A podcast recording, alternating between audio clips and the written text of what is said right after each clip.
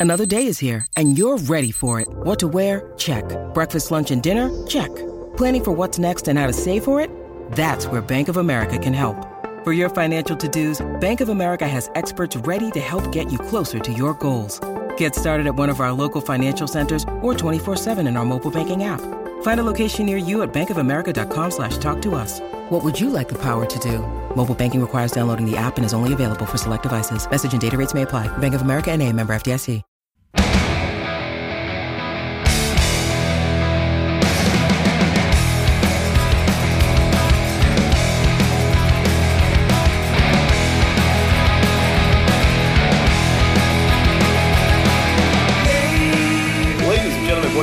Welcome back to Basketball Conference, the ACC Football Podcast. My name is Joey Weaver. He is Mike McDaniel. Mike, at long last, we have football games to preview. We previously had football game to preview, and now we've got games. It is week one. Are you ready to roll? It's week one, buddy. Finally here. It's been a long off season, and I mean, Miami set us up well last weekend with that complete and total train wreck uh, in- prime time. So I think we're ready for more ACC football. A lot, a lot more go ACC football. That is. Yeah, that was a very on-brand party we had this past Saturday um, with that Florida Miami game. So uh, you and Cam did a great job recapping that game. I apologize that I couldn't jump on there with that. It's been a, uh, a busy schedule having a, uh, a young one at home, as it as it turns out. But we do move on to week one here, Mike, and, and there is no no better way to start the party than the guest that we've brought on, uh, a, a returning guest to the podcast. You want to tell us a little bit about her? Yep, Lauren Brownlow back on with us, one of our favorite guests, Joey, uh, radio personality, of course, on 99.9 The Fan uh, in North Carolina, also writing for WRAL Sports Fan. And Joey, it turns out that we have some competition in the ACC podcasting space that Lauren's going to tell us a little bit about as well. Yeah, hey guys. Can I just jump on? Is that cool? Yeah, just go for it. All right. Well, yeah. So um, I decided because I knew I'd been on other ACC podcasts that I could not call mine the ACC podcast. I probably had to go with an ACC podcast because it's one of a multitude that are out there in the ether. So I figured um, an ACC podcast would do just fine and be pretty like search engine friendly as well. So that's what I decided to call it. Um, and it'll be on SB Nation. It'll be twice a week.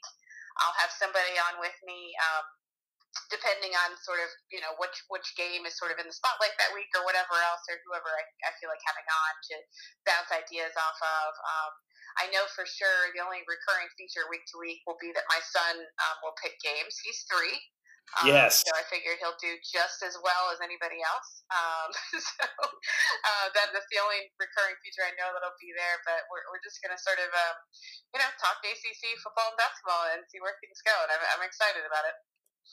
I, I have a, a feeling that we're going to be tracking your son's picks against ours, and we're going to be the ones that should not be hosting a podcast. I Um, mean, to be fair, he's not going to be picking against the spread. You know, I'm just going to Oh, ask okay, him who okay. he likes and, and straight up, and he'll go from there. that's fair. I mean, even still, though, I don't know how good we are at this sometimes. So, Yeah, true. in any case, so uh, yeah, I feel like we're being a little. Uh, I don't know what the word is. A little, a little cocky, calling ourselves the ACC football podcast at this point. We probably need to change change the little moniker here, Mike, as we do have a, I guess, what we'll call competition in the space. We're like, I'm just going to say we have friends in the space. Let's call. Let's go with friends. Exactly. That's the Go ACC spirit anyway, so that, that works out better. That's right. Go ACC indeed. All right. Um, let's look into this weekend's slate to kick off the season. Um, we've got nine, no, 10 games. I said nine before. We still have 10 games. Um, 10 games. Uh, I'm going to start out by saying that four of them are on the ACC network. So if you are one of the lucky folks like myself whose cable provider still does not carry the ACC network, Oh, no. just know that you will not only be not able to, not be able to watch your team's game, but also like several others. So uh, keep that in mind. We do start uh, Thursday night, kicking off the ACC network first live game. Uh, college game day will be in uh, in tow in Death Valley as the reigning champions, the number one Clemson Tigers, are hosting my Georgia Tech Yellow Jackets. Uh, this is at eight o'clock on the ACC network. Uh, totals 59 and a half. And uh, Mike, Clemson is a, a mere 36 point favorite in this game. Are you are you laying 36 here? Oh man, um, I want to, but that is such a huge line, and Georgia Tech is such an unknown uh, commodity at this point. We were looking at the um, the depth chart today, Joey. Let's call it depth chart for Georgia Tech. Is that cool? Can we call it that? No, he doesn't believe in depth charts. above the line, Lauren, or whatever it was. Yeah, that's what it was called, above the line, and it was just a collection of names. And I'm looking at it, I'm like, what is this? It's like a marginally pared down version of the roster. Yeah, yeah. We're looking at a roster in matrix form. This is perfect. Um, um, I don't know what Georgia Tech's going to be this year, Joey. We talked about this a million times. I have no idea what's going to happen. It's going to be some sort of variation of a four-two-five on defense. Uh, Geoff Collins, yeah, Geoff Collins finds a way to, you know, muster some defenses together and cobble things together and see where they kind of go. I I'm more confident in Georgia Tech's defense than I am the offense um, going into year one, especially up front. I have no idea what the offensive line is going to provide Georgia Tech with the scheme change.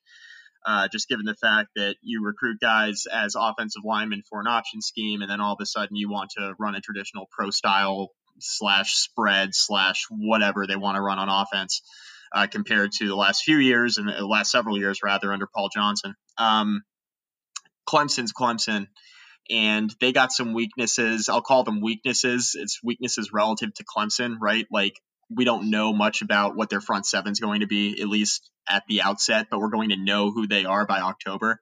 But Georgia Tech doesn't have anything offensively that's going to challenge Clemson's new front, right? And I, I guess if you were picking for Georgia Tech to cover the spread, you'd have to be confident that they could expose a quote unquote weakness on Clemson's defense in the opener, and I don't see that happening. Um, I think is it Clemson, backdoor cover weakness? Yeah, see, that's why I'm not touching it. Right, like it's the backdoor cover weakness. Yeah, maybe. Um, I just don't see it happening. Um, I'm going to go Clemson wins and covers. I'm not betting it. I think the over, though, is a pretty attractive bet because I think that uh, that Clemson offense yeah. could go, you know, full buzzsaw mode here in the opener. Um, it's just a matter of when they kind of lay off and call off the dogs, in my opinion. So I think it's going to be ugly. I think Clemson wins big. I'm not touching the spread, but I think if you're going to bet on this game, bet the over. Um, 59 and a half seems a little bit low considering what Clemson can do on offense. Lauren, I would say yeah, that I think that makes sense, honestly. Yeah, because there's so much we just don't know about Georgia Tech yet, and everything everything i mean look at what we just saw in week zero with miami and florida it was a sloppy gross mess for both teams really and and clemson you know i don't think they're going to come out looking like that but you can expect there to be a few wrinkles and bumps in, in game one in week one regardless so i could see it getting a little sloppy for clemson even and dabo having a reason to sort of rip into them at halftime and then they come out and they win comfortably, but maybe Dabo calls off the dogs before they win by that many points. That's such a big number. It's a ridiculous number. I was, I was going to say, Lauren, it's like biggest week one number. Yeah, and, and and not the only one of the thirty point variety in the ACC this weekend either. We'll get to that in a little bit, but. Um, Lauren, I was going to say we're all we're all adults here, and we can all probably recognize that this is just not going to be a, a, particularly competitive game. I don't imagine. But that being said, how long how long would you say that you think this will be like a fun game to watch for? You give it to halftime or after that? Well, see, the thing is, if it's a fun game to watch, it's probably because Clemson's not playing particularly well. Um, so maybe that's not as fun to watch. Um, that part of it. I think. Um, I think it's probably a game in terms of being competitive for close to a quarter, and maybe it's something that people freak out about. They're like, "What's wrong with Clemson?" And then all of a sudden, Clemson, you know, becomes Clemson, and and we all stop talking about it. Uh, but mm-hmm. yeah, that's I could see it being close-ish for like a quarter, um, but that's about it. Yeah, I was looking at this number and I was just thinking, I, I, don't know that I can, in good faith, recommend that anybody bet this game in either direction. I mean, that is yeah. so many points with Clemson, and just so little has to go wrong for you to not cover 36 points. I, I mean, the backdoor cover situation, you talk about calling off the dogs. I mean, it doesn't take much to score a couple touchdowns in the fourth quarter to where now you're only winning by 31 points and uh, you know that's it right but at the same time Clemson could call off the dogs, and they might still keep scoring with the second string on Georgia Tech at this point. Like I, I don't really know, and it, it's hard to say what it is. So I, I think I'm I lean with. Uh, I'll go Clemson. I'll go Clemson to cover, but I don't feel good about it at all. No, I lied. I'm going to go with Georgia Tech to cover. Georgia Tech plus the 36. But I, I, I agree that I really like the over here, actually. I, I think that Georgia Tech is going to put up a few points, and Clemson might score damn near 59 by themselves, right? So, like, if, if Georgia Tech can score 10 to 17 points, I mean, this thing is definitely going to go over in my mind. Um, Tech's defense, I mean, the, the secondary is going to be okay, but I don't. I mean, if this is the, the Clemson offense that just tore through Alabama's secondary, I think they might be even. You know, it's week one, so they might have some hitches in the giddy up, but they, I, I still think they're going to have an easy time scoring on Georgia Tech for the entirety of this game. Really, I, there there might be some some struggles early, but I think it's not going to be that hard for Clemson. I love hearing you struggle over this. This is incredible. I, I have no idea. Like it, we're, we're talking about like what magnitude of blowout is this going to be, right? Like that's that's just so many points. That's really a lot of points. That's a ton. I think I have to take those points. All right. Well, so I, I, think the the agreement here is probably don't bet the spread. Probably bet the over on this game if you're going to bet it. Um, anything else before we move on here? I think we're good. Let's go for it. All right. Let's move on to Friday night. Also eight o'clock. Also on the a- ACC network.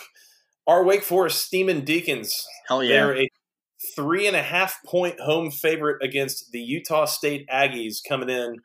The total here is 63 and a half. Um, Utah State, Lauren, sneaky, sneaky good. If you're not familiar with the Aggie program, there's a reason that a Power Five decent Wake Forest team is not a big favorite here, even at home.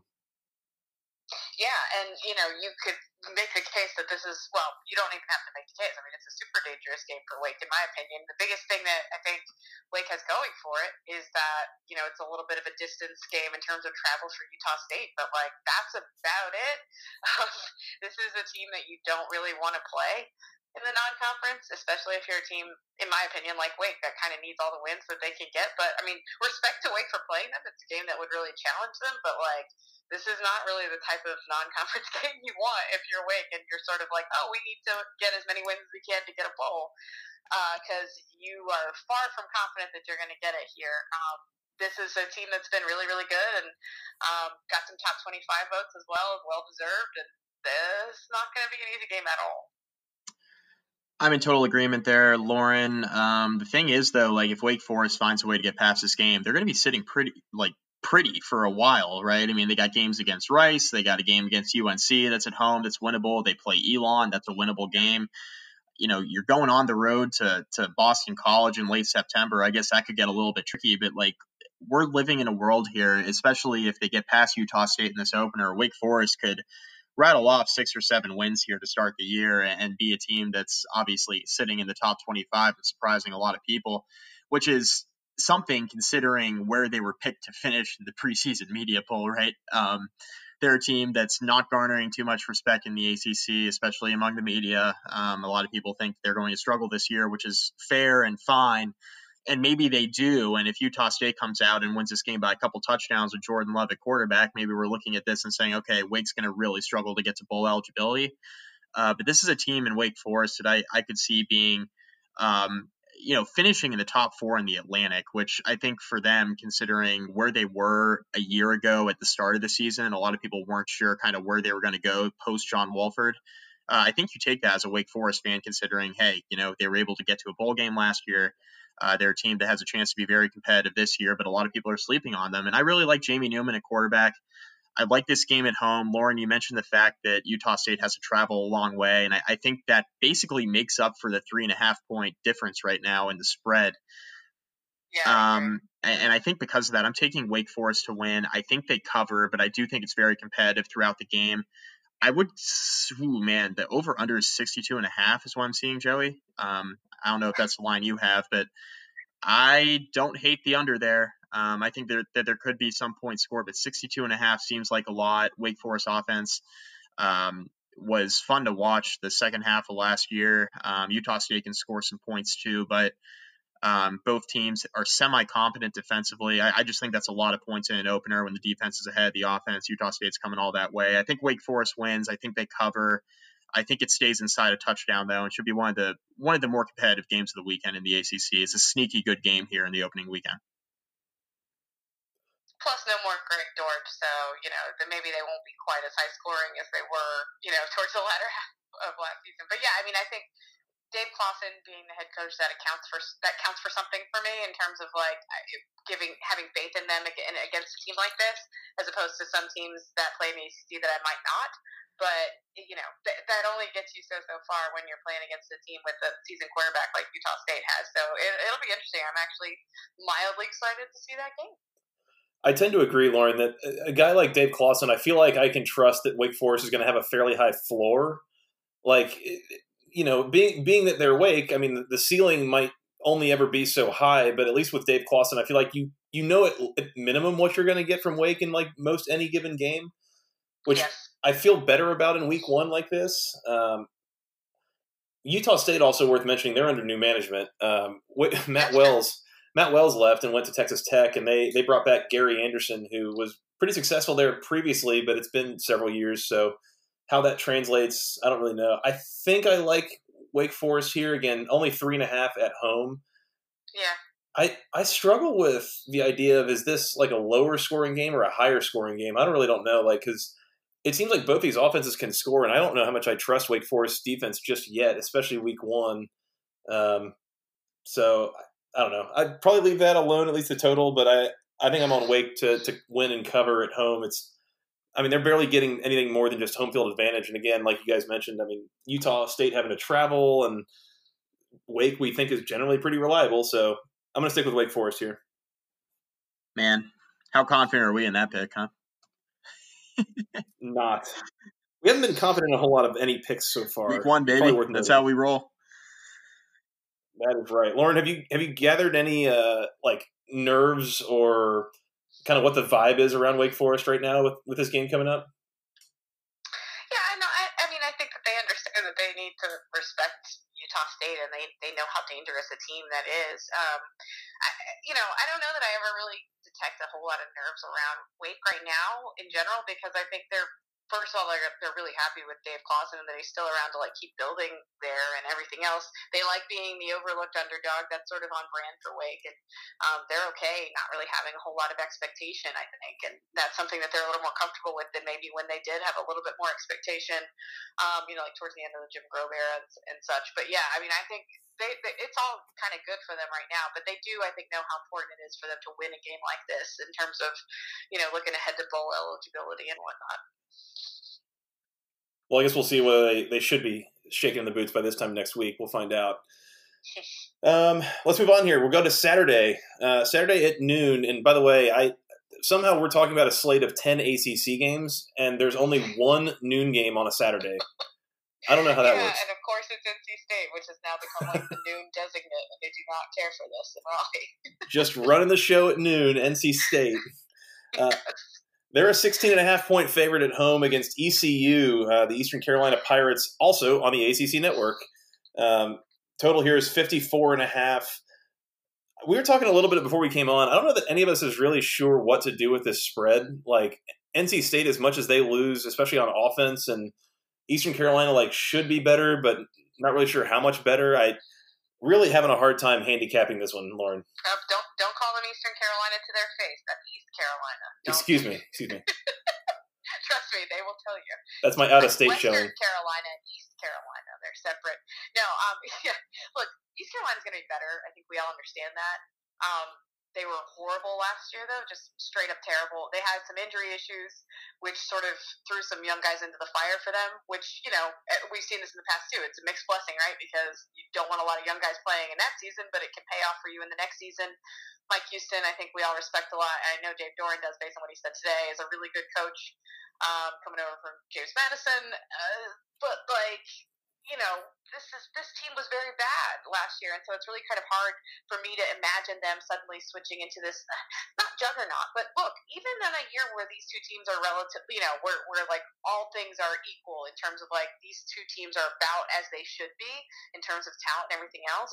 State is still going to be the better team most of the time. Same with North Carolina. Like when these two stack, these two teams stack up from like a like a talent perspective and everything else, all things being equal, I guess, right?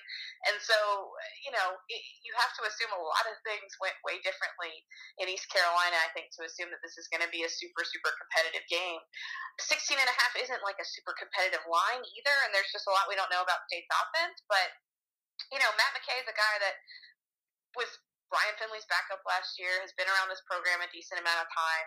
Um, and I think Dave Doeren trusts him because he feels like he's not going to make a ton of mistakes. That's a big thing for them, risk averse, and they have to be that way because they can rely a little bit more on their defense this year. Um, and I, like I said, I, I think ECU on both sides the ball is going to be better. But what does that mean? That's relative, right? Because they were one of the worst teams in like all of FBS. So, yeah, I mean, again, I think that this game will be closer, but I don't know if 16 and a half is where I would go with it. I kind of feel like it'll be a little more lopsided than that, but we'll see. I think it stays inside three touchdowns. Um, I, man, I just would not touch 16 and a half. And for all the reasons you just mentioned, Lauren, like East Carolina should be better, but how much better will they actually be? And even if they are better than they were a year ago, like they're still not going to be better than NC State, just assuming that NC State plays to their average and what we do expect out of them. Um, so it's not a matter of whether or not East Carolina is going to beat NC State. It's a matter of NC State beating East Carolina, but by how much. Uh, Matthew McKay, I think being in the system for a year does help, um, like you mentioned, and like Joey. I mean, because he was a redshirt sophomore, so that that helps even more, in my opinion. Yeah, um, yep. He's been around the program a while. Yep. I mean, he's been around. He's redshirted, and then he sat behind Finley. I mean, that helps, right? Um, and being in the system a few years under Dave Doeren, they do seem to have a lot of confidence in him. I think that's clear coming out of fall camp. Um, you know, they seem happy with his development um, and think that he's going to be pretty good. I, I, think, you know, it really just depends on how good Matthew McKay is. It's going to determine how far NC State goes this year. They're, they're they are going to be leaning on their defense a lot more than they have the last couple years. Um, the defense, of course, was good a few years ago, and the offense was good too, and that was supposed to be the best team that NC State had in a really long time. They only ended up winning what eight games. So um, this is an interesting roster now um, heading into the new year. I I like NC State to win this game. I do think they cover 16 and a half. I don't trust East Carolina at all. Um, I don't trust NC State a ton either, but I do trust them enough to to beat East Carolina straight up. That's for sure. So we'll go with that and see what happens. I'm really interested to watch this NC State offense, though. It's worth, yeah, it's worth adding for me that you're right. The way McKay plays will be really important for NC State, but I also think that they need to have some sort of running game. They really didn't have much of one last year, and I think it really held back what Ryan Finley could do and what the rest of this offense could do. As good as the passing offense was, they just didn't have a legit threat of a run game to complement that, and and that's something that they really need to uh, change this year, or else this uh, McKay's going to be in a lot of trouble. I mean, he's he's not Finley yet, not even all that close yet. I don't think so. They need they need the run game to help him out quite a bit. You know, as much as it would be like uh, just a perfect fit of my narrative of some of the trash that I've talked about Dave Doeren and, and kind of where that program has been the last couple months. Like, I, I East Carolina, and sorry, yeah, East Carolina, the Pirates were were so bad last year that Lauren, I think you make the right point. Is that like trying to bounce back significantly from that? I don't know that you do that in game one.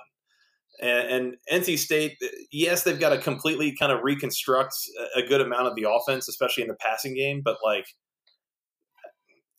I think that I mean, especially knowing that they have to break them in. I think you know if even if it somehow starts to turn into a little bit of a blowout, you probably leave the starters in a little longer than normal.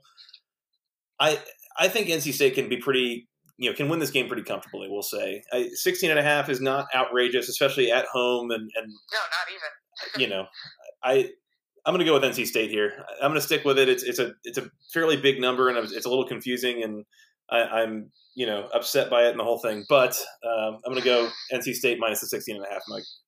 It's fair, man. I'm with you. Dave Doeren. we're uh, one one day, one day we'll figure it out. Anyways, um, all right, let's move on to 3:30 on ESPN. This is what feeling like it's becoming like an annual game, which I don't think anybody ever really intended it to be, and it may not even be. I may be remembering this wrong, but UNC is playing South Carolina again, um, and they're playing in Charlotte again in Bank of America Stadium. That's um, where I'll be on Saturday. Um, if uh, it's not quite an annual game, I will say, but um, North Carolina has played them a few times here in the last like 10 to 12 years. Um, at least some point during the season, I think they've been the opener for each other two or three times, at least in that span. Um, during the Butch Davis era, I remember they came to Chapel Hill like in the middle of the season for some reason, which was strange. Um, and then they opened with each other in Charlotte a couple years ago. And that was uh, that was the game where uh, I believe Marquise Williams threw like four interceptions or whatever it was, and Carolina ended up winning the Coastal and was like pretty good the rest of the year. But that was the one loss that everybody was like, "Wait, how? What? How did they lose that game? Like that South Carolina team is terrible." Um, they had to work hard at it. I was there. Um, it was a real like they literally had to work hard to lose that game.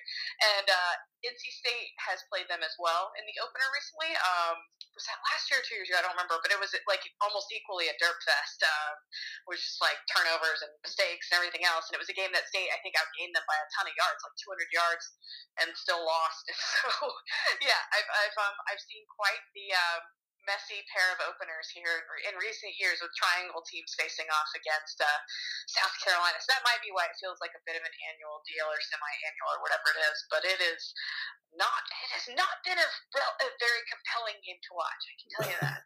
At least for not any of the normal reasons. Um. no, it, for humor reasons, yes, but for like football reasons, not so much. Mike, correct me if I'm wrong. I want to say that Marquise Williams four interception, like four red zone interception game. I think it might have been like the first week of our first season yep. of this podcast. It was, and it was glorious. And I was because we were right that like UNC was going to be better, and then they found a, a, ridiculous way to lose the game. It made us look like idiots.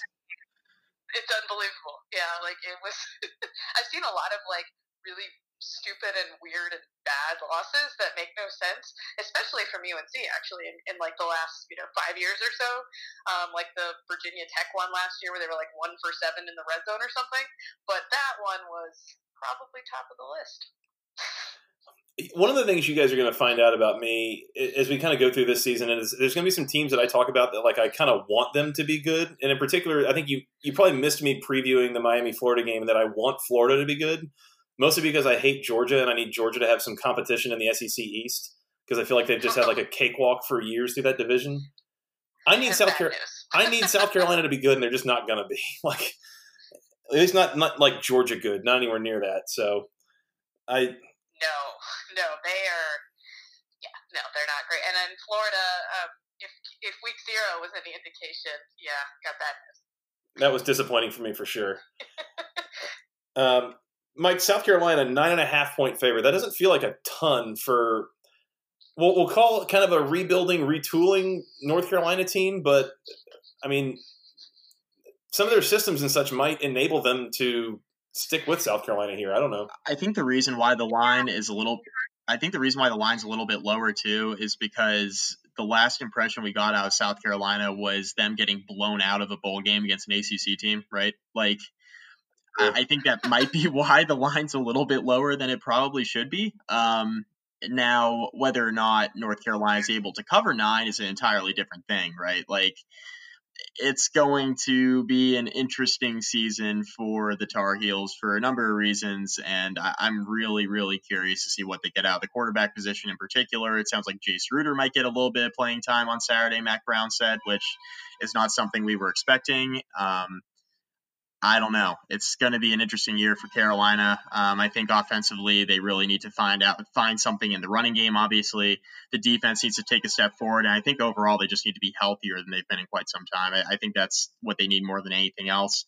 I just don't see it happening in this opener against South Carolina. I don't love the matchup. I think South Carolina is going to have too much speed on both sides of the football, and um, I think South Carolina wins. I don't know by how much. Um, I do think Mack Brown will have Carolina ready to play, and anytime you throw a freshman quarterback into the mix, it's really just an unknown quantity. We saw, you know, good and bad with Jarren Williams in Miami on uh, Saturday night, so it's just you don't know what you're going to get at quarterback, and because of that, I just wouldn't touch this game from a spread perspective unless you're really confident that North Carolina can give you anything on the offensive side of the football.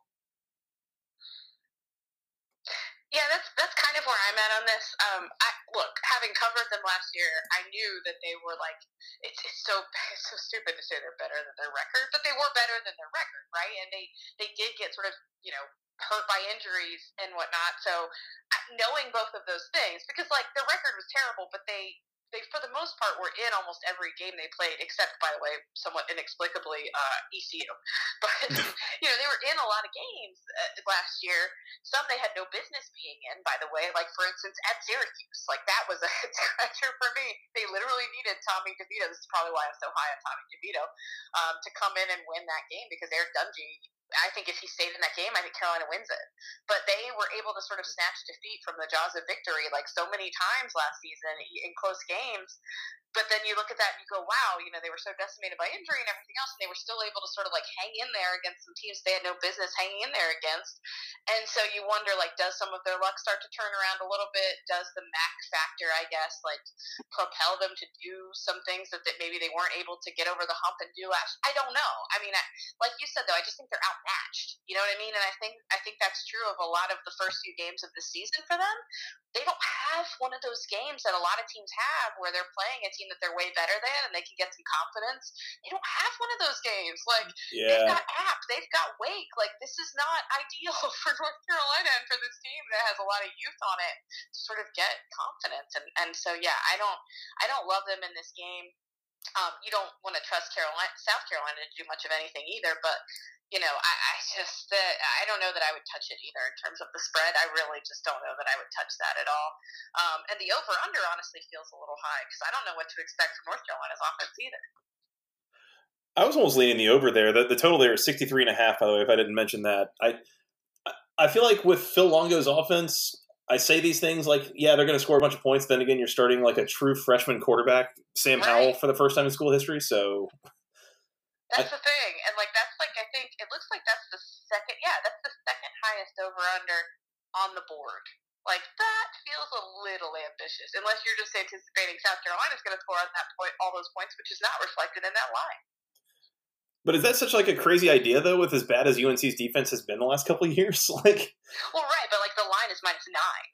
So it's like, well, yeah. you think South Carolina is going to score all the points, you know? Yeah, that's true. you know, so I don't know. It's it's a uh, yeah. I mean, that's that's part of the thing too, though, is that their quarterback play has been such a big big issue since since Mitch Trubisky has been there. That's been it's that they have not had good quarterback play, just full out, flat out. It has not been near good enough. And the Jace Ruder thing, um, I think part of that, and this is just a, this is pure speculation on my part, was since Cade Fortin's already gone to the transfer portal, I'm sure some of that. Um, I'm not saying he's not going to play uh, Jace Ruder because I think he might, but some of that might just be a way for Mack to be like, "Hey, please don't transfer. I need another scholarship quarterback." It's fair. It's a fair point. There you go. Mike, I think I'm going to lean with USC here to cover nine and a half. I don't I don't like that much outside of ten. By the way, you were mentioning Lauren the the total here and kind of the spread and all that, and I think the, so. The implied score here is like 37-27, which doesn't sound crazy. But then again, yeah, you, you wonder about how quickly UNC is going to uptake the, the new systems that they're bringing in with their coordinators. So right. that's up for discussion. Uh, I'm going to go with USC to cover, but I don't feel great about it. I I almost like the over, but maybe not. I don't know. I don't know how to handicap UNC whatsoever at this point. The one thing I can tell you about trying to predict, um, like UNC South Carolina or even NC State South Carolina, is that like you can't, and it never plays out the way you think it should or in a way that makes sense. So for me, giving you all the logical reasons, it will go under. It'll probably just go over and be like some ridiculous shootout. That sounds. That's valid. Yeah, it definitely hasn't been a game that like behaves historically. So no keep that in mind. Mike, did I get a pick from you on that one? Uh, I'm gonna go UNC to cover. What the hell? Let's do it. UNC plus the points. Yeah, you're not getting out of this one. You're on the record. That's cool. Jewelry isn't a gift you give just once. It's a way to remind your loved one of a beautiful moment every time they see it. Blue Nile can help you find the gift that says how you feel and says it beautifully with expert guidance and a wide assortment of jewelry of the highest quality at the best price. Go to BlueNile.com and experience the convenience of shopping Blue Nile, the original online jeweler since 1999. That's BlueNile.com to find the perfect jewelry gift for any occasion. BlueNile.com. All right, let's move on. Same time, we're moving from ESPN to ABC, and this might be the first, like, quote unquote, primetime game that Duke has played on ABC in several years. But. Oh, dear. Yeah, uh, the Duke Blue Devils they uh, they got the short end of the straw here. They get a, a pissed off, slighted uh, number two Nick Saban Alabama football team. This is in Atlanta at Mercedes Benz Stadium. Alabama is a mere 35 point favorite, Mike, and I am tempted to say that my lock of the week is Alabama covering 35 in this game because I don't think they're going to let up easy at all. Well, Lauren's lucky here, and Joey, this is something I did not discuss with you, but uh, this is a new segment. We're going to call this the ACC's uh, Cover Your Eyes Game of the Week. Um, Duke is going to die on Saturday. This is going to be very, very bad. Dreading this all off season. I have been actively dreading this for all of the Duke players. I feel like we've all kind of cringed every time we've thought about this game coming up. Yeah. And if you want to try to find a way for like Duke to cover, you're like, oh well, Coach Cutcliffe, uh, he knows how to get his guys ready to play. Um, and then you remember that Duke's Duke's corners have to cover maybe the deepest wide receiver group that I've ever seen. Right, like they have Henry Ruggs, they have Jerry Jeudy, um, and those are just their top two receivers. They are loaded um, on the outside, and they have Tua quarterback who's a great pick to win the Heisman. Um, yeah, Alabama wins and covers. I'm thinking like 52 to 10 or something, and Duke scoring 10 points might be a lot. I, I, I don't know. This is going to be real, real bad. I guess uh, there's two things worth considering here um, in Duke's favor. One is that I think we have seen Duke teams in the past um, inexplicably sort of hang with top tier teams that in ways that I think surprise us. Like for example, Louisville in Lamar Jackson's Heisman season. Um, we were, I think, all surprised. I know I was to see them like hang in that game by basically playing keep away. Yep. Then we also saw them last year at Clemson. Look, Clemson ended up controlling the game, but it was certainly closer than a lot of us thought it would be for a while. Now, like you said, the important difference is that Alabama is mad. Um, and Duke is like basically overmatched all over the field. So there's those two things.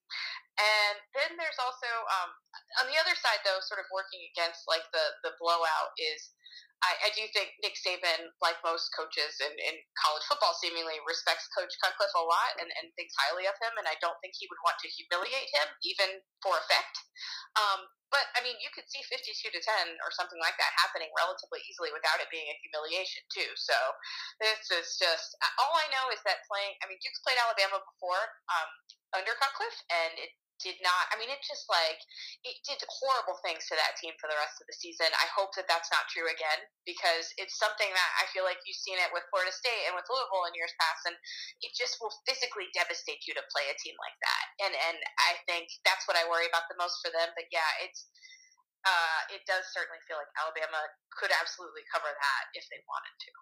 You completely agree. I mean, with such a, a talent and physicality differential there, like you almost wonder if there is a consideration from the Duke coaching staff of like, at what point do we cut bait and try to keep you know our, our, our quarterback situation healthy, try to keep our you know our offensive line healthy, something. I mean, not only again Alabama last time we saw them was getting the doors blown off by Clemson in front of God and everyone, um, and you know that they've been just extra focused and like we've said pissed off all off season ready to write that. And then they show up against duke who's got to replace their quarterback. All of their top receivers and both offensive tackles.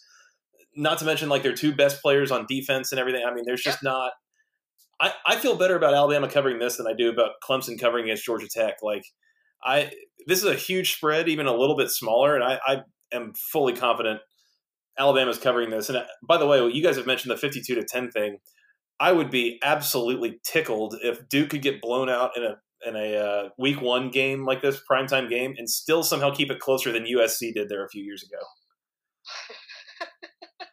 it's definitely possible.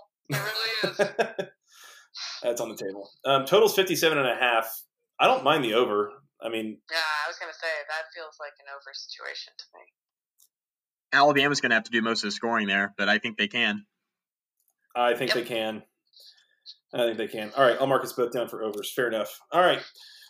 Let's move on. Four o'clock, back on the ACC network. Mike, this is your Virginia Tech Hokies, a four and a half point road favorite in Chestnut Hill against the uh, the dudes, as it were, the Boston College Eagles.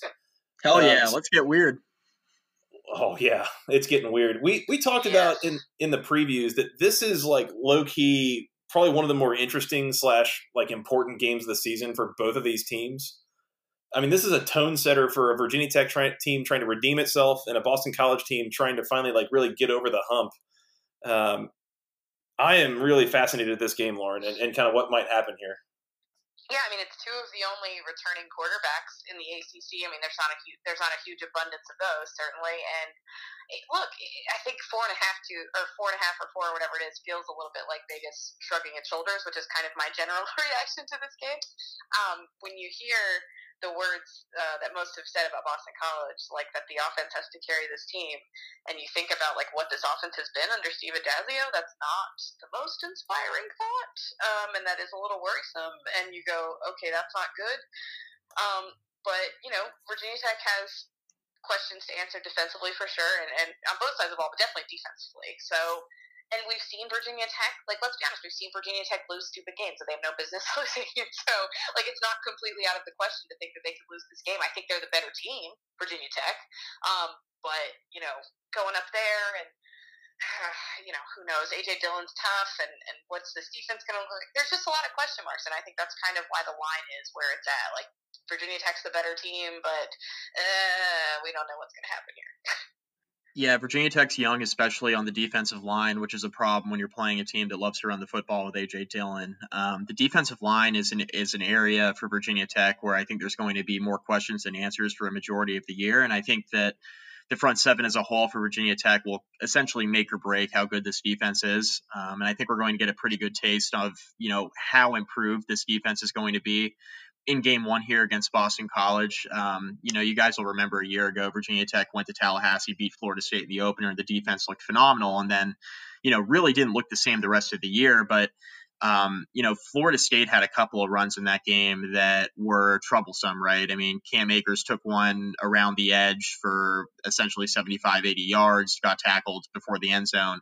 And they had a couple of inside runs in that game where they had some success. But outside of that, uh, Florida State didn't have a lot going in the passing game, which is why Virginia Tech was able to was able to uh, keep that game close early and then ultimately pull away there late uh, and win that game. I think what's more important for Virginia Tech here in the opener against Boston College is obviously the ability to stop the run. And I think if you're confident that Virginia Tech can stop the run against a guy like AJ Dillon in Boston College, I think you're going to feel a lot better about the Hokies and the rest of their schedule because look, the schedule's not all that good.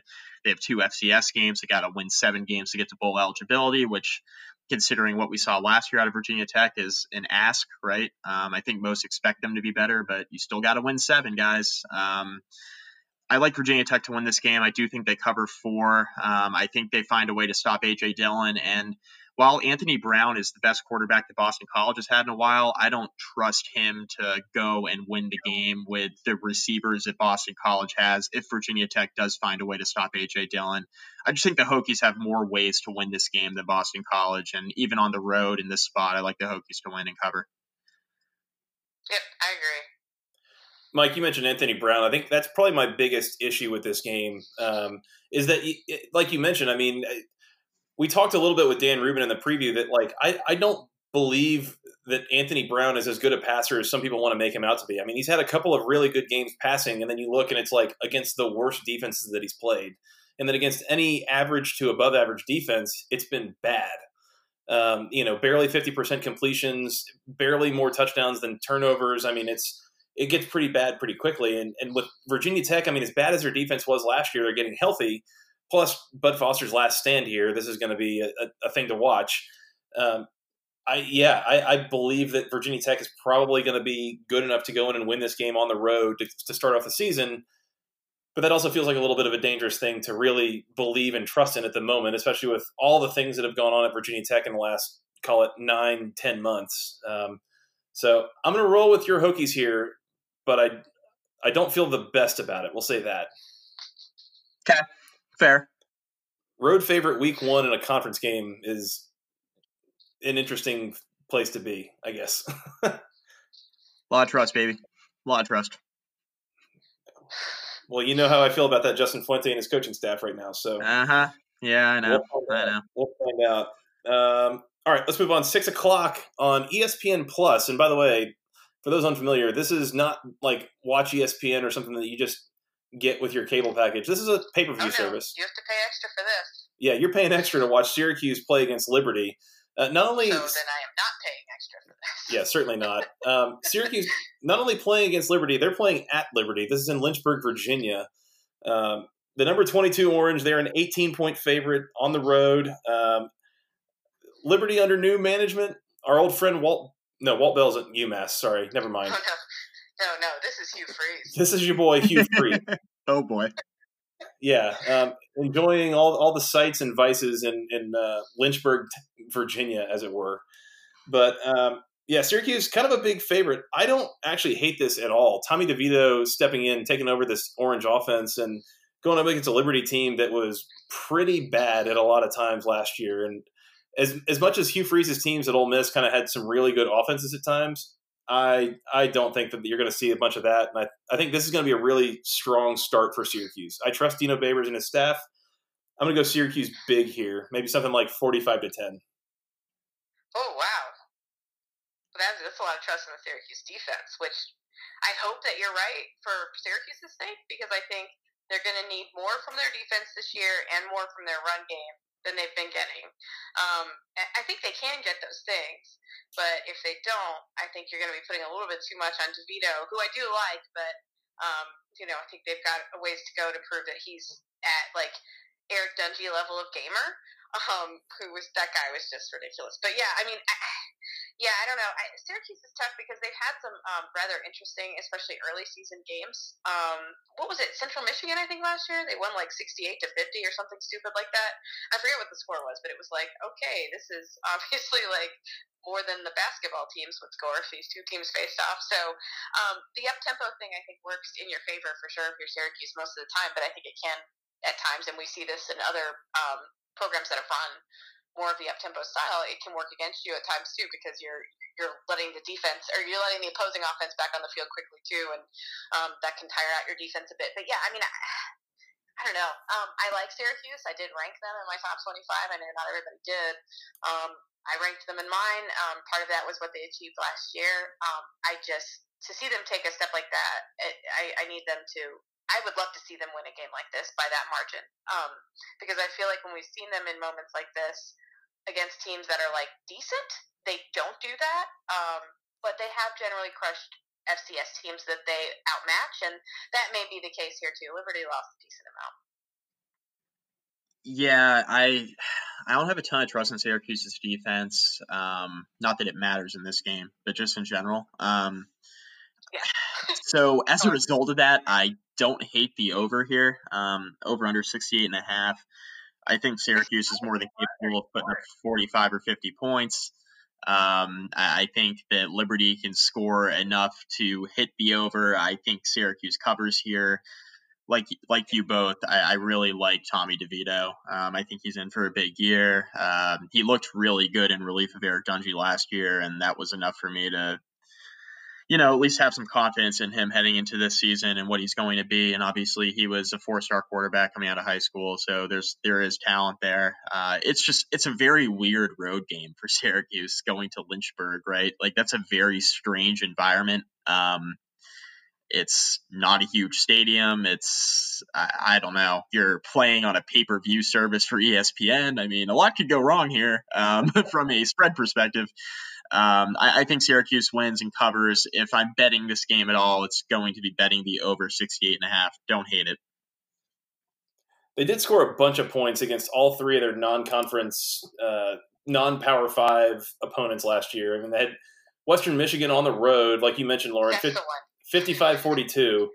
Um, that game did start to go a little bit more sideways than it should have. Um, Wagner 62 to 10, Connecticut 51 21. So they put up at least 50 points in all three of those games, which is kind of nice. I I'm going to go back to, to to what I was really kind of attracted to here with with this Syracuse offense coming in, knowing that they're they're changing changing out the quarterback a little bit, going to Tommy DeVito, but more so knowing that he is going to be surrounded by upperclassmen everywhere. Um, and, and, knowing that there's going to be juniors and seniors surrounding him both at running back and in the receiving corps, I I tend to think that that limits your um, your I guess floor on on offense in week one. You know, you talk about some of the the things that, that would kind of go wrong or would be you know some rust to knock off. I, I don't think you're going to see as much of that with as many seniors as he's got around him. So I still feel pretty good about it. I think if I say that they're going to blow out Liberty, it's probably more a, a referendum on what I think of Liberty more so than uh, necessarily thinking that Syracuse is, is world beaters. Um, but I think they're they're pretty solid. So I'm going to go with Syracuse to cover here, um, and I almost lean the under. But then again, yeah, it's probably putting a little more faith in that Syracuse defense, which, admittedly, Mike, our boy Nate Mink uh, got me pretty hyped up about Syracuse's defense this year. So he was fired up, man. He was, um, and I was too, admittedly. So under under probably not a good play in a Syracuse game at this point, especially against again non-conference, non-power five opponents. Um, none of those games last year were uh, anywhere near going under 68. So keep that in mind. Um, let's move on. Seven o'clock on ESPN in Jacksonville, Florida. Florida State is uh, in a technically neutral site game, but it's more like a home game in an NFL stadium. No chance the, this doesn't get weird, right? My gosh, against the Boise State Broncos, Florida State's a five and a half point favorite here. Um, Lauren, are we sure why Florida State is favored in this game? Would imagine that some of it has to do with, um, I might call it like the Dallas Cowboys effect, where, um, you know, it's a team that Vegas knows that betters like, and they see that name and they will gravitate towards it. Because I think this line started out way bigger, like eight or something like that, and, and it went down to this, which I was puzzled that it would have even started out that high. But look, I, I, I think that's probably the biggest reason. Maybe some of it's travel related. I don't exactly know off the top of my head Boise's record, like going this far east and whatever it is at this time of year. I don't know. Um, that's literally the only thing I can think of because, I mean, there was only one of these teams um, that I entertained putting in my top 25, and it was not the Seminoles. So, uh, look, do I think they'll be better? Yes. But again, as we talked about, like with ECU, what does better look like? Their offensive line was a train wreck. Yeah, I think there's a lot of just blind faith in Florida State because Kendall Briles, right? And like he's never had a bad offense before. And I think there's just a lot of faith that, you know, it'll just be kind of like two snaps of his fingers and, you know, all of a sudden the, you know, Florida State offense will be better and the offensive line will be better and James Blackman will be more efficient and they'll be more consistent in the running game with Cam Akers. It's just like a lot to ask, right, out of Florida State. Yes, I think they'll be better too. Um, how much better, I think, is really going to be a question on how much this offensive line's improved. I mean, it's really that simple. Uh, it was so, so, so bad last year up front, and there needs there just yeah, you you can't do anything in college football without at least a functional offensive line. Can they get to functional? I guess we'll see, but they weren't even close last year. So, you know, I, I I'm in show me mode with them right now. It really sucks when you're like functional would be an upgrade. That's that's not a good place to be. and a big upgrade. Like that's how bad it was. It was like Wake Forest in Dave Clawson's first season bad. It was that bad. it was. Um, and then the quarterback play wasn't very good either. And now you're getting James Blackman on a more of a full time basis, which I don't know how good that is for anybody really. Um, and I also don't know. Yeah, I like Blackman. I don't know why. I think it's just because, like, and look, I don't blame Deondre Francois because he's probably all of us in that situation where he just seemed so beaten down, like literally and physically by it all, that he seemed ready to just sort of hang it up mentally. Um, and Blackman had a little bit of moxie and, and had a little bit of, I, I don't want to say toughness because that's not fair to Deondre Francois, but you know what I mean? Like he had a little bit more, I think, um, you know, he seemed to inspire a little bit more in his teammates, and, and he had a little bit more. I think Moxie is a fine word to use there. He he, he impressed me. Um, he's not perfect. He's he's a little more raw than Francois for sure, but I, I liked him in the time that we saw him. Now, like you said, do we see him full time good for anybody? I don't know, but I liked him last year at times.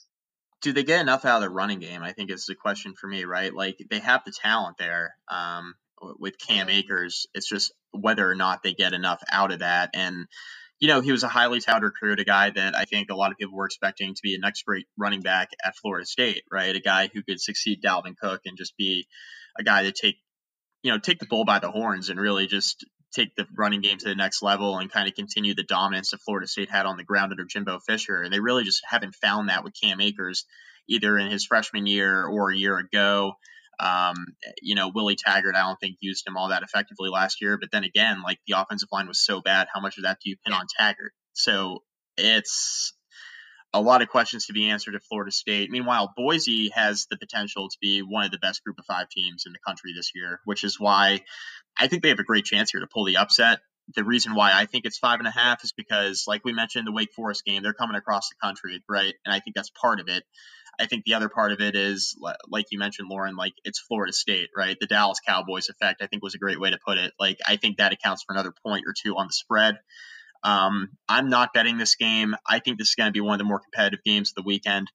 Um, I'm going to take, and Joey, I didn't say this on the season preview of Florida State, so you're going to have to forgive me. I didn't didn't have didn't have the balls to pick this um, the, the way I'm about to pick this right now. I'm taking Boise State to upset upset Florida State here uh, in the opener. I think Boise finds a way to get it done. I think Florida State will be better. I don't know how much better they're going to be, and I'm not sure they're going to have it all together in game one here. And, you know, the offensive line is an issue, and I think Boise State's defense is going to be able to expose that. I like the Broncos here in an upset. Boise outright. I had a I had a thought. This is going to sound a little weird, but I can probably explain what I mean by it. Is if if you told me right now what Florida State's record is going to be in like mid October, and just told me that, if you told me that in mid October Florida State is like three and three, I would tell you exactly how I feel about this game. Is because either I feel like this is going to be a bit of a tone setter, right? Is either Florida State is going to be you know quote back, or you know it's going to be way better than they were last year, and and all that, and all that's going to show itself or they're not. And you're right, Boise's just going to win the game outright. And, and, like that's what I'm looking at is almost in a way like yeah, Boise is a five and a half point underdog, but if you if you want to bet Boise, you know, plus the five and a half, you might as well just get Boise plus 180 on the money line. I think. Um, if Boise's keeping it that close, I feel like they're probably just winning the game.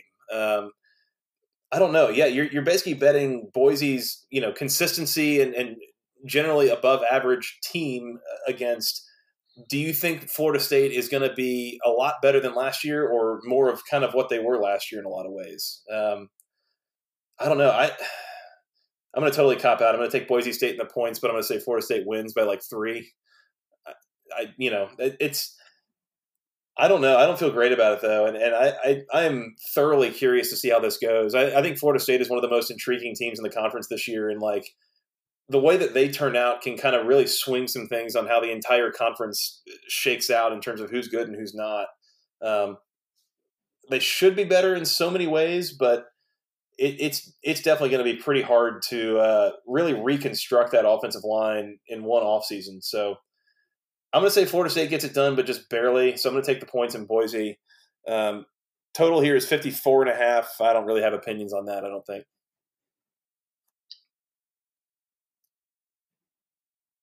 Anybody? Nobody? Okay, let's move on. yeah, that's I. Yeah, I, I don't either at that point. Um, but yeah, I like Boise as well. Fair enough. All right, let's move on. Seven thirty on the ACC network. This is closing out your Saturday, um, and again, this is the what fourth game of the weekend on the ACC network. So if you don't have it, you're still not getting this. This is another conference game. Uh, Mike, your Virginia Cavaliers, a two and a half point road favorite, two and a half point road favorite at the Pitt Panthers. Um, speaking of like tone setting important games up front, I mean, the ACC really like we didn't put a whole lot of like game of the year candidates up front, but like really important games in terms of like teams kind of jostling for position. This is another one of them. Um, Virginia, a road favorite against Pitt. I, I picked Virginia to win the Coastal. I think if I'm picking Virginia to win the Coastal, they probably have to win this game on Saturday. Yes, yes, they do. They do have to win it, and it's been a it's been like a weird thing I think between these two where I mean like Virginia was you know I think the better team probably a year ago but they couldn't win the game and so um, I saw I think apparently like Jon Beason was on um, doing a radio interview the new AC network analyst and he said it's going to take a lot for like Pitt to have a chance. I'm like well they won last year. Yeah. you know, like it's not that crazy. Um, and, and that's the thing. Like you said, I think it is a tone setter. I think it's a game Virginia has to win because they should win, and it'll tell us a lot about where Virginia is at. And I don't think quite as much about Pitt, um, but it'll definitely tell us a lot about where Virginia is and what we can expect for them moving forward. I think they need to win this one. I think Virginia is a totally fair pick to win the Coastal Division, right? But the fact that Jon Beason goes on ACC Network and says, "Yeah, like everything's going to have to go right for Pittsburgh." I mean, is Virginia really that good? Right? Like, I mean, Look, I think Jon's new. Like Jon, he's new to this. He, he'll learn. Yeah. Um. T- I mean, it's fine. Totally fine. Um. Bryce Perkins is the known commodity in the coastal, right? Like that's why Virginia is a popular pick because we saw what he was able to do last year.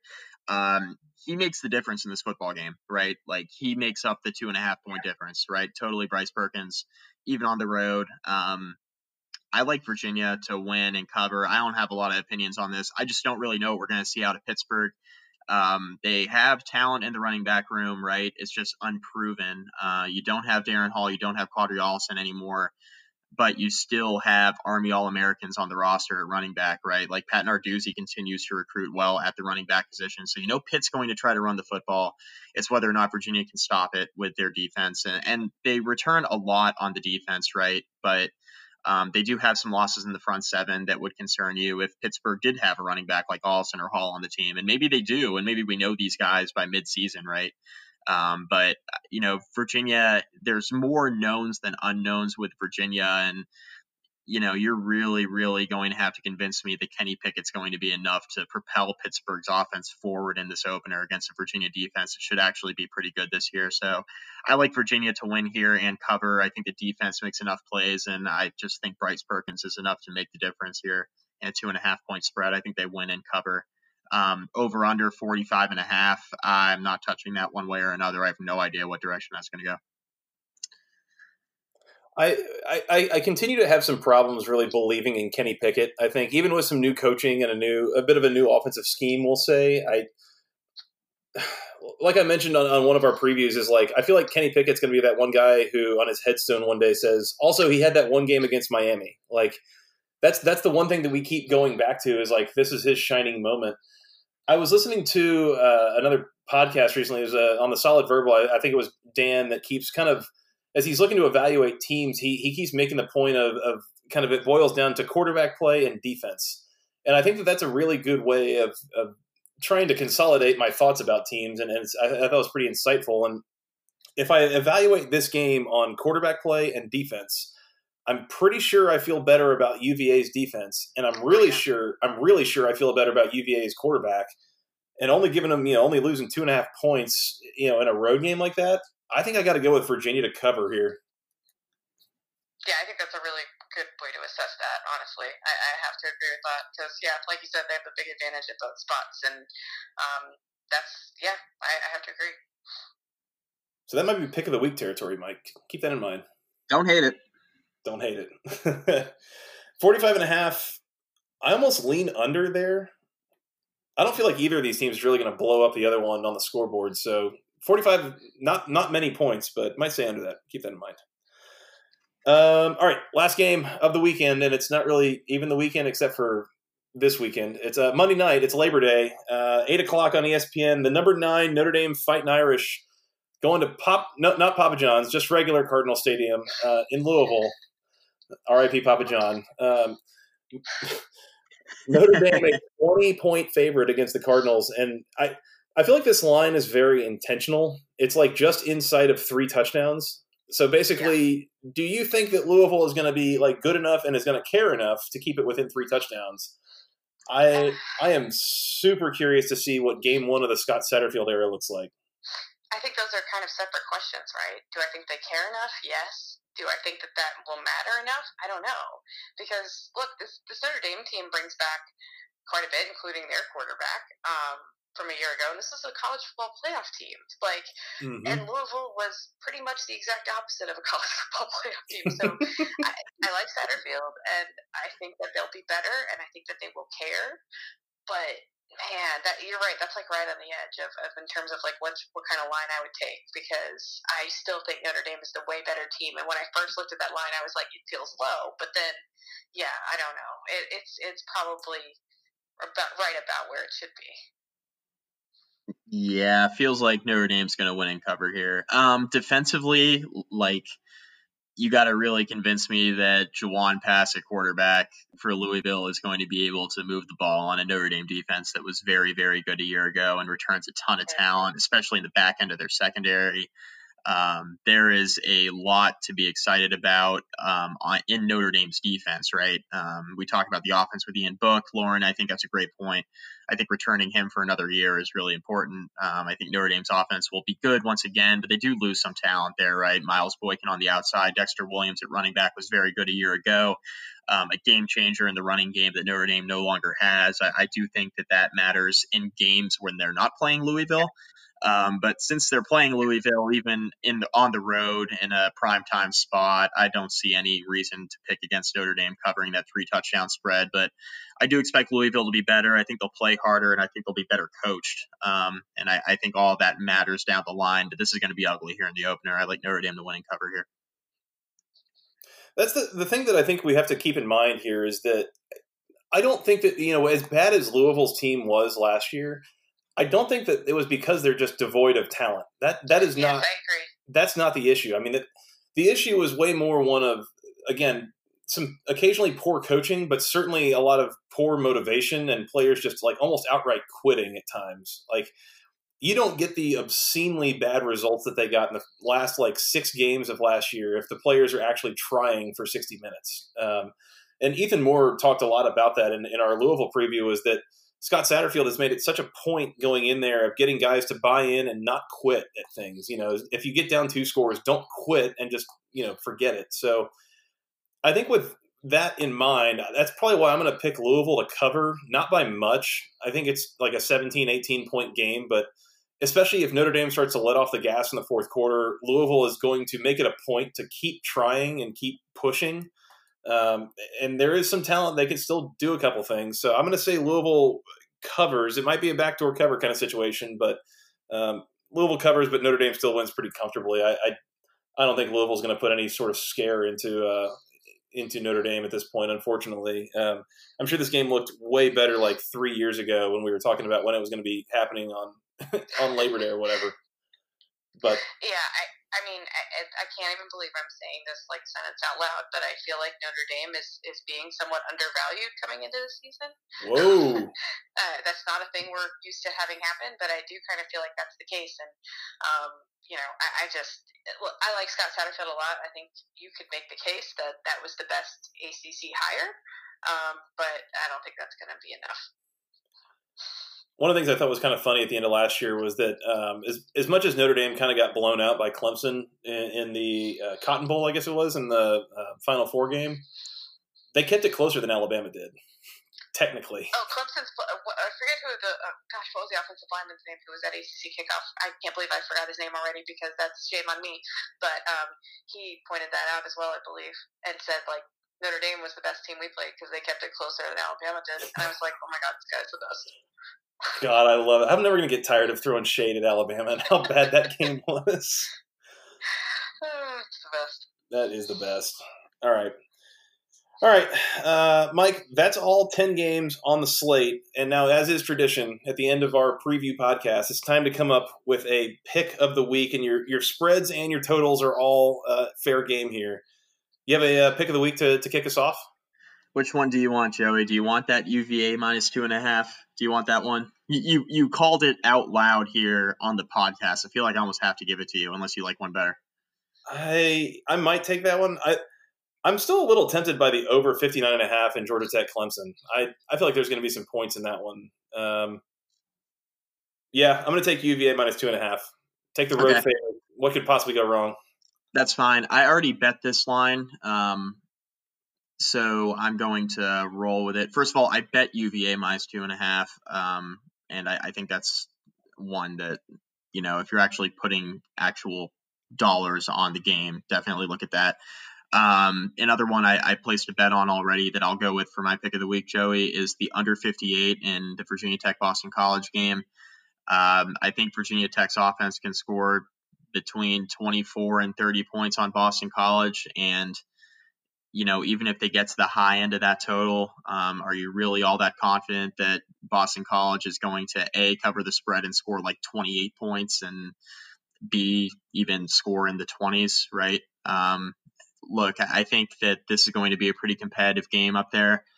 Um, but I just don't see a scenario really where this game gets into the 60s, which is basically what the line is asking for at this point. I just I have a really hard time trusting the two offenses and the two defenses, even. Um, you know, even if you don't think that Boston College's defense is going to be all that great this year, even if you don't think Virginia Tech's defense is going to be all that improved, do you really trust a scenario where AJ Dillon gets stimmied a couple times and then all of a sudden Anthony Brown needs to be relied on through the air to score some points and then likewise how much do you trust Virginia Tech's offense right because it was really in fits and starts throughout the better part of last year as well so I, I just I really like the under in that game Joey I'm going to take it is it too late to change my pick to Alabama minus 35 against Duke? no. Gosh, that's really tempting. It's a stupid line to say that I think they're going to cover, but man, I, I'm so certain they're going to cover that. Yeah, what the hell? I'm I'm backing off the UVA selection. I still like UVA, but I think I feel even better about Alabama covering 35. I respect and all that that Saban has for Cutcliffe and Cutcliffe does have a, a, propensity for like playing keep away in these games and like limiting possessions so that his team doesn't get too much of the crap kicked out of him, I guess. So there's that. But I'm just, I don't know that they've got what it takes from a talent standpoint to even slog that game down against Duke. I'm just going to take Bama minus the 35. And, you know, my, my softball team buddies that went to Alabama are just going to feel better about that for me. Um, I tried to convince them like two years ago that Florida State was certainly going to cover, what, 13 or something and they they should have, and then like special teams happened, and it was bad. And also, Deondre Francois got injured and broke his leg or whatever it was. Whoops. Not great. Week one weirdness is uh, inevitably going to be the death of me. So, all right, I'm going to Alabama minus 35 against Duke because I'm not very good at this. We'll say. Um, Mike, anything else before we get out of here? Anything else for Lauren while we got her? I think we're good. Lauren, do you have a pick? I, I know you might not have the spreads in front of you, but is there anything that we mentioned that I was gonna say I think I would probably I like Notre Dame to cover against Louisville. Um, I also like um, UNC South Carolina to hit the under. Um, I know that that's like I know that's trusting a lot, but I, I don't. I mean, I don't think South Carolina is going to score like 50 points, um, and I don't know how many UNC is going to score. So yeah, I, I tend to I like that under actually. Like to me, for that to be the second highest over under is not accurate. So yeah, I, I, I, tend to think that that's going to go under. Actually, watch me be super wrong. I should know better than to bet anything related to that game ever. but I, do, I just it goes against every instinct I have about that game. So yeah, I do like that. That's that's at least the second or third time you've pointed out that that's the the second highest total on the board, and every time you mention well, it, like, I'm. About, I mean, that's ridiculous, right? Like that seems silly. That's what I'm saying. Is like every time you mention it, I'm more and more like coming around to your point that like that's that's probably too many points for those two teams. Yeah. Especially knowing that Will Muschamp coaches one of them. Like. I mean, I'm just saying. like I like Jake Bentley's nice and all, but like, come on. They're not trying to light up a scoreboard over there in Columbus. So. No, they're in fact Columbia. actively avoid it. Almost had it. Almost had it. Columbia. Yeah. all right. Um, well, Lauren, this has been an absolute treat. Thank you so much for coming on to join us. It's wonderful having college football back, and we're so thankful to have you on. Um, you want to remind the people one more time where they can find your stuff if they're looking for it? Uh, yeah, WRALSportsFan.com.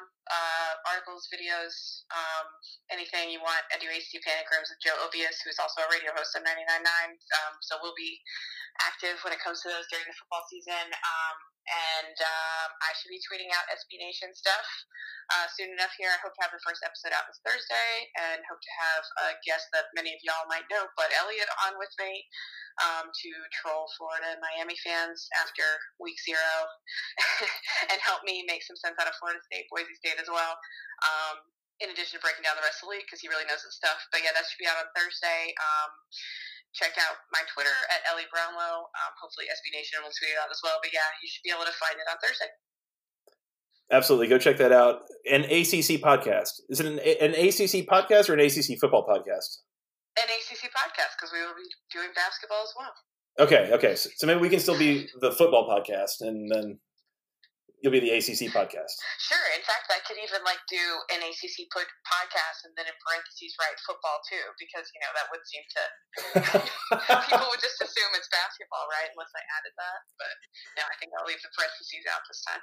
Well, if you watch the first like 12 hours of ACC network TV, it was all basketball. So there's that. Pretty much. awesome. Well, Lauren, thank you so much for joining. Really appreciate having you on, and uh, we'd love to have you back on sometime soon. Okay, sounds great. Yeah, thanks, and best of luck on the new show. We look forward to listening to it. All right, thanks, y'all. Yep, we'll catch thanks. you later.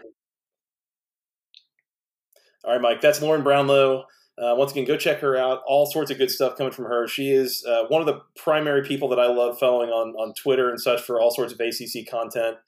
Um, wonderful, wonderful stuff coming from her. So go check her out. Um, we do need to get out of here um, and go check out some of those Week One games.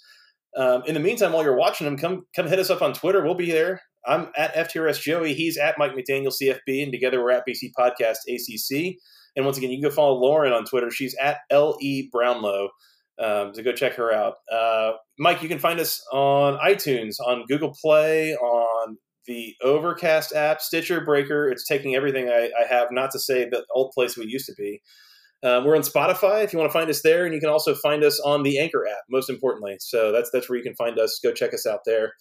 Uh, Mike, they can send us their questions, comments, concerns to the longest email address known to man, basketball conference podcast at gmail.com. Nailed it. Yes, sir. And you want to tell them where they can find us in the social medias? Facebook, facebook.com slash basketball conference rate review. Find all of our podcasts there, Joey. Hell yeah. As always. As always. Um, Mike, are you ready for the season to start? Oh my god, I'm so ready, man. Week zero was not enough for me. I was telling Cam last night, Joey, I was watching FCS games like all day Saturday. I, you know, I'm watching Villanova and Colgate. I'm watching uh, Youngstown State, the Fighting Bo Pelini's play against Samford, right? So that was something. Um, I'll watch anything this time of year that's football related. Um, and I was checking those games out, and then watched the car wreck that was the Miami Florida State game or Miami Florida game, excuse me. Miami Florida State will be ugly too, um, but that that's for a later date. And um, that Arizona Hawaii game, Joey. I know we're the the ACC football podcast, which is now something I'm gonna I'm gonna coin now that um now that Lauren's going to play that game too. Um, um, we're we're uh, the ACC football podcast, I understand, but um, that Arizona Hawaii game was everything I love about college football wrapped up into a million turnovers. So that was great viewing too. Yeah, it was. It, you can tell it's it's like this late August timeframe because somebody asked you to do something and you asked them to wait till the commercial break of Colgate Villanova or something. Oh like yeah, that. oh yeah. Because it, it is can't miss television right now. And by the way, Mike, I just realized we forgot the most important part of this show. Uh oh. We are we are out of practice here. Mike, there's one more game we got to talk about. Oh no, I forgot about this. You forgot. Mike, the Bowling Green Falcons are a 21 and a half point favorite at home against Morgan State. It's too many points. It's too many points. Way too many. Thursday night, 7 o'clock, the Morgan State Bears are 21 and a half point underdogs, and you're betting the Bears, Mike. I'm betting the Bears, baby. You're telling me that Brian Van Gorder's defense is going to be able to hold off Morgan State long enough to cover a 21 and a half point spread? Are we even confident that a Scott Loeffler coach team can score 21 points? I'm not sure. Or 22 points, I guess, to cover. Oh, man. No, no shot. Morgan State covers the spread. And watch out, maybe that's my upset pick of the week, Joey.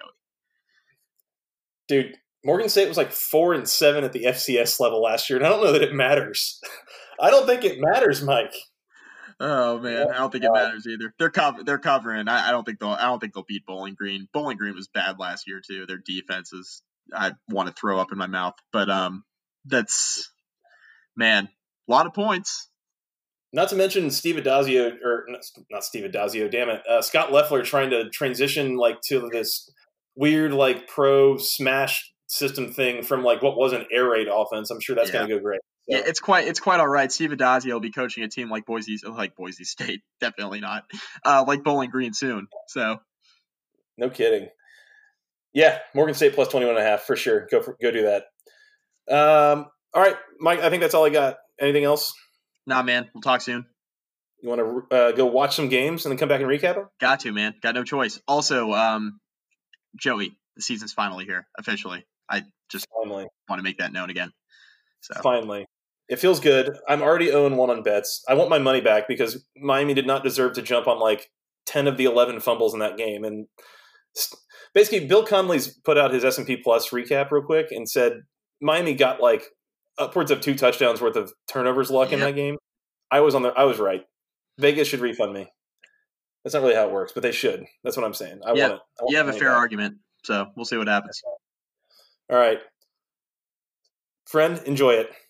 It's going to be good. Yes, the most wonderful time of the year. All right, we will come back and we will recap these games, uh, and, and once we have some real football that we finally can talk about, not counting Miami and Florida, but uh, for that guy, Mr. Mike McDaniel, and for Miss Lauren Brownlow. I am Joey Weaver. Thank you guys so much for listening. We'll talk to you again soon. Enjoy the action this weekend. Welcome back to college football, and until next time, go ACC.